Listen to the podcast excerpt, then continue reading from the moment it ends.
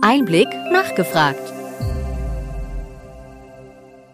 Willkommen bei Einblick nachgefragt, dem Podcast mit Interviews und Gesprächen zum Gesundheitswesen vom Gesundheitsmanagement der Berlin Chemie. Kompetenzorientierte Ausbildung. Digitales Lehren und Lernen. Fachjournalistin und Einblickredakteurin Mirjam Bauer sprach auf einem Dachsymposium des DIW MTA mit Professor Daniel Tolks über die Veränderungen der medizinischen Ausbildung infolge der Pandemie. Diverse KI-Tools und Möglichkeiten wie ChatGPT bringen eine grundlegende Neuaufstellung mit sich. Professor Daniel Tolks ist Professor for Medical and Health Education an der Medical School Hamburg. Tolks arbeitete an der Medizinischen Fakultät Bielefeld in der AG Digitale Medizin in dem Projekt Künstliche Intelligenz in der Medizin mit dem KI-Campus und an dem Zentrum für angewandte Gesundheitswissenschaften ZAG der Leuphana Universität Lüneburg. Neben einer Erstausbildung zum Krankenpfleger hat er einen Master in Public Health und agiert in vielfältigen Forschungsbereichen rund um Digital Health und der Digitalisierung in der Lehre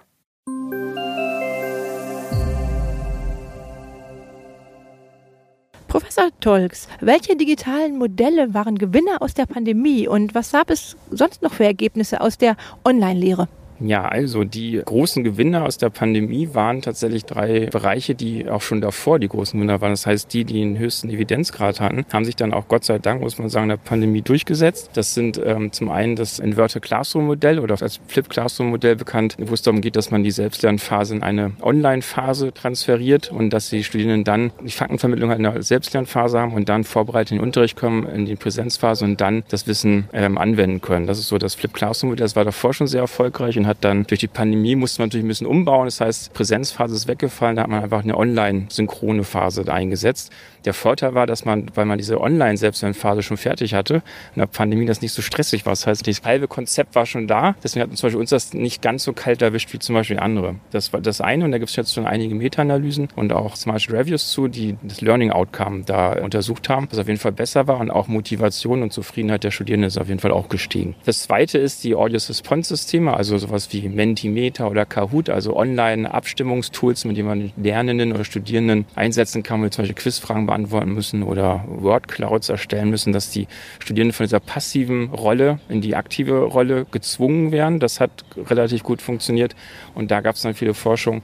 Und der dritte war Gamification, also der Einsatz von Spieldesign-Elementen, also nicht Spiele, sondern zum Beispiel Punkte oder Online-Auszeichnungen oder Leaderboards, also Bestenlisten. Die, das hat sich wahnsinnig gut durchgesetzt. Und insbesondere die Kombination zwischen Inverted Classroom und Gamification mit Audio-Response-System. Das war das, was am meisten zur Erfolg geführt hat. Was ja auch sinnvoll ist, weil ja das, wie gesagt, der dritte Gewinner ist. Und äh, bei Gamification gibt es tatsächlich mittlerweile schon vier äh, Meta-Analysen zu dem Thema, dass äh, Gamification den Lernprozess unterstützen kann und dass es ein höheres Outcome gibt beim Lernen. Also das sind so die, die drei großen.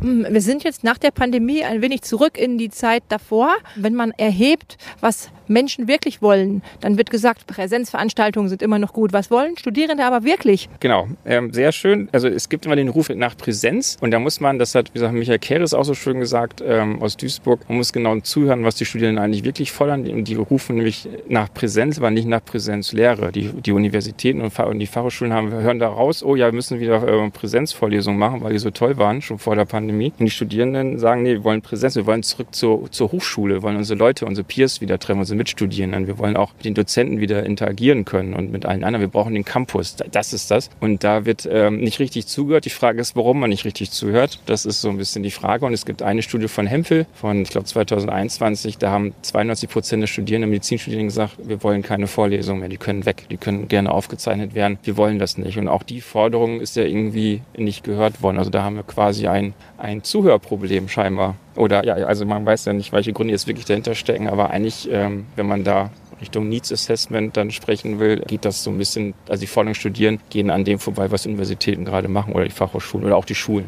Ja, interessant, wie das auch bei den anderen Gesundheitsberufen ist, aber vielleicht finden wir das noch raus. Wie wird sich aus Ihrer Sicht denn das New Normal entwickeln?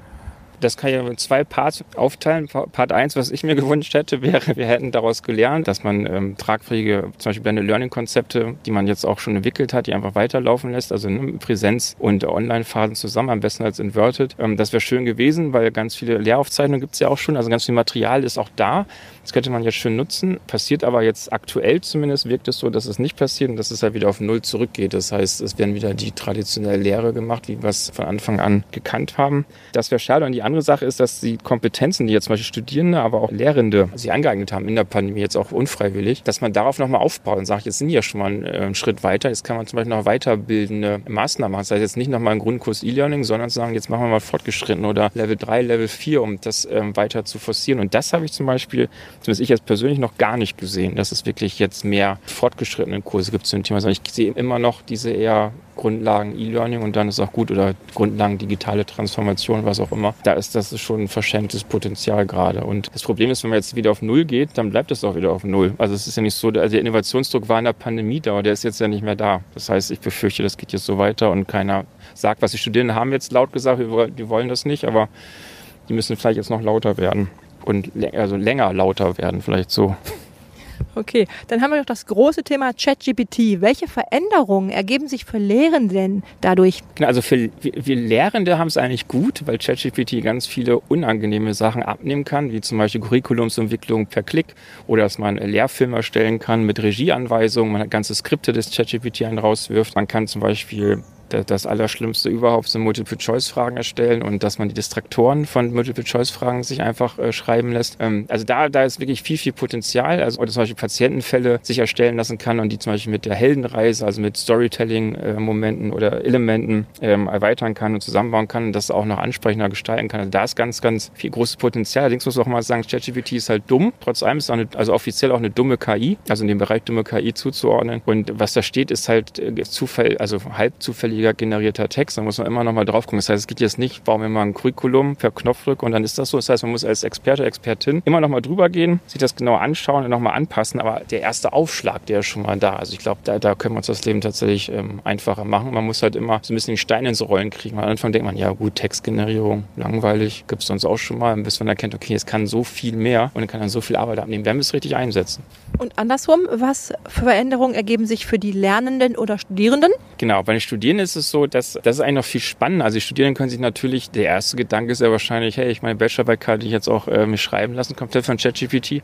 Komplett wird das nicht gehen. Zu teilen ist das auf jeden Fall möglich. Also Studien zum Beispiel, Studiensuche funktioniert nicht. Also die Studien sind meistens erfunden, die da drin stehen oder stimmen so halb. Das ist natürlich noch gefährlicher. Aber zum Beispiel die Angst vom weißen Blatt, zu sagen, machen wir einen ersten Aufschlag für die Studierenden, das kann, das kann auf jeden Fall schon gut sein. Das Problem bei Studierenden ist immer so abhängig, wenn die zum Beispiel im höheren Semester sind und machen ihre Bachelorarbeit, dann haben die schon Expertenwissen. Das heißt, sie können auch einschätzen, was ChatGPT schreibt und können auch sagen, okay, da muss ich was ändern, das passt nicht, das ist nicht richtig, das ist gut. Wenn man jetzt Erstsemester zum Beispiel jetzt noch nicht aus dem Bereich kommt, ist die Gefahr natürlich, dass man Copy-Paste macht und halt nicht einschätzen kann, was das heißt. Das heißt so, man braucht immer noch ein Expertinnenwissen, um ChatGPT richtig nutzen zu können. Sonst wird es halt für die Studierenden gefährlich.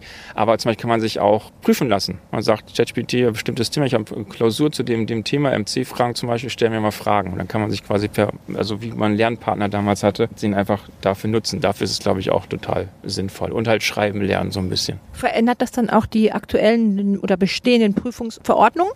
Ja, ganz sicher. Und da muss man tatsächlich fragen, wer ist jetzt eigentlich schuld? Also man kann ja sagen, ja doof. Das heißt, die Studierenden schreiben Texte nicht mehr selber und, lernen das nicht mehr. Das ist, glaube ich, auch wirklich ein Problem. Da muss man halt dann argumentieren mit den Studierenden, okay, ist, warum ist das immer noch wichtig? Ne? Also, dass man sagt, okay, wenn ihr das alles nach K übernehmen lässt, dann habt ihr Autonomieverlust und ihr habt auch kein Kompetenzerleben mehr, wenn man die Motivationstheorien denkt. Das ist dann quasi ein Schwachpunkt. Auf der anderen Seite können die Studierenden auch sagen, ja gut, aber bestimmte Kompetenzen brauchen wir halt gar nicht mehr. Und dann muss man halt das auch argumentieren können. Vielleicht kann man auch sagen, ja, bestimmte Kompetenzen Kompetenzen braucht ihr wirklich nicht mehr. Dafür braucht ihr aber neue, wie zum Beispiel Prompts, also die, die, ähm, die richtigen Aufgabenstellungen, zum Beispiel bei ChatGPT oder anderen Large Language Models, dass man genau weiß, umso besser meine Eingabe, also mein Prompt oben ist, umso gezielter sind halt auch die Ergebnisse. Und das ist, glaube ich, dieser Future Skill, den wir, glaube ich, den Studierenden beibringen müssen die, und, die, und die Dozierenden genauso. Das muss man, glaube ich, lernen. Das muss man auch trainieren. Also wie, wie mache ich die richtigen Prompts? Das ist einfach was, was man sonst mal wissenschaftlichen Arbeiten ja auch lernt. Was sind die richtigen Fragestellungen ne, bei, bei irgendwelchen Studien? Und äh, wenn man so will, ist Prompts sowas ähnliches wie auch eine Fragestellung, die man halt gut formulieren muss.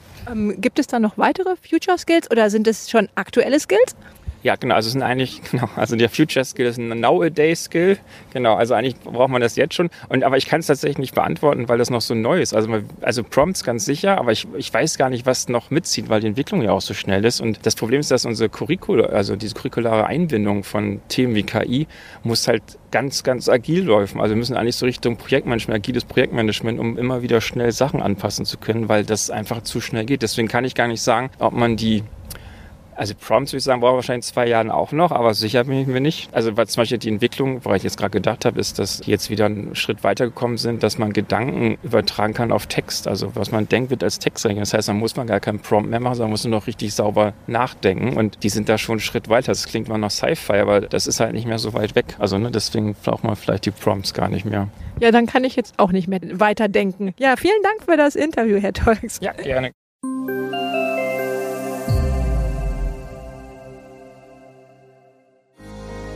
Wir hoffen, dass Ihnen diese Ausgabe von Einblick nachgefragt gefallen hat. Bitte schicken Sie uns gerne Anregungen und Fragen an gesundheitsmanagement at berlin-chemie.de. Sie finden unsere Kontaktdaten auch in den Show Notes. Wir empfehlen Ihnen für den schnellen Überblick der Trends im Gesundheitswesen unseren wöchentlichen Einblick-Podcast sowie unseren Einblick-Newsletter. Alles im Netz unter einblick-newsletter.de.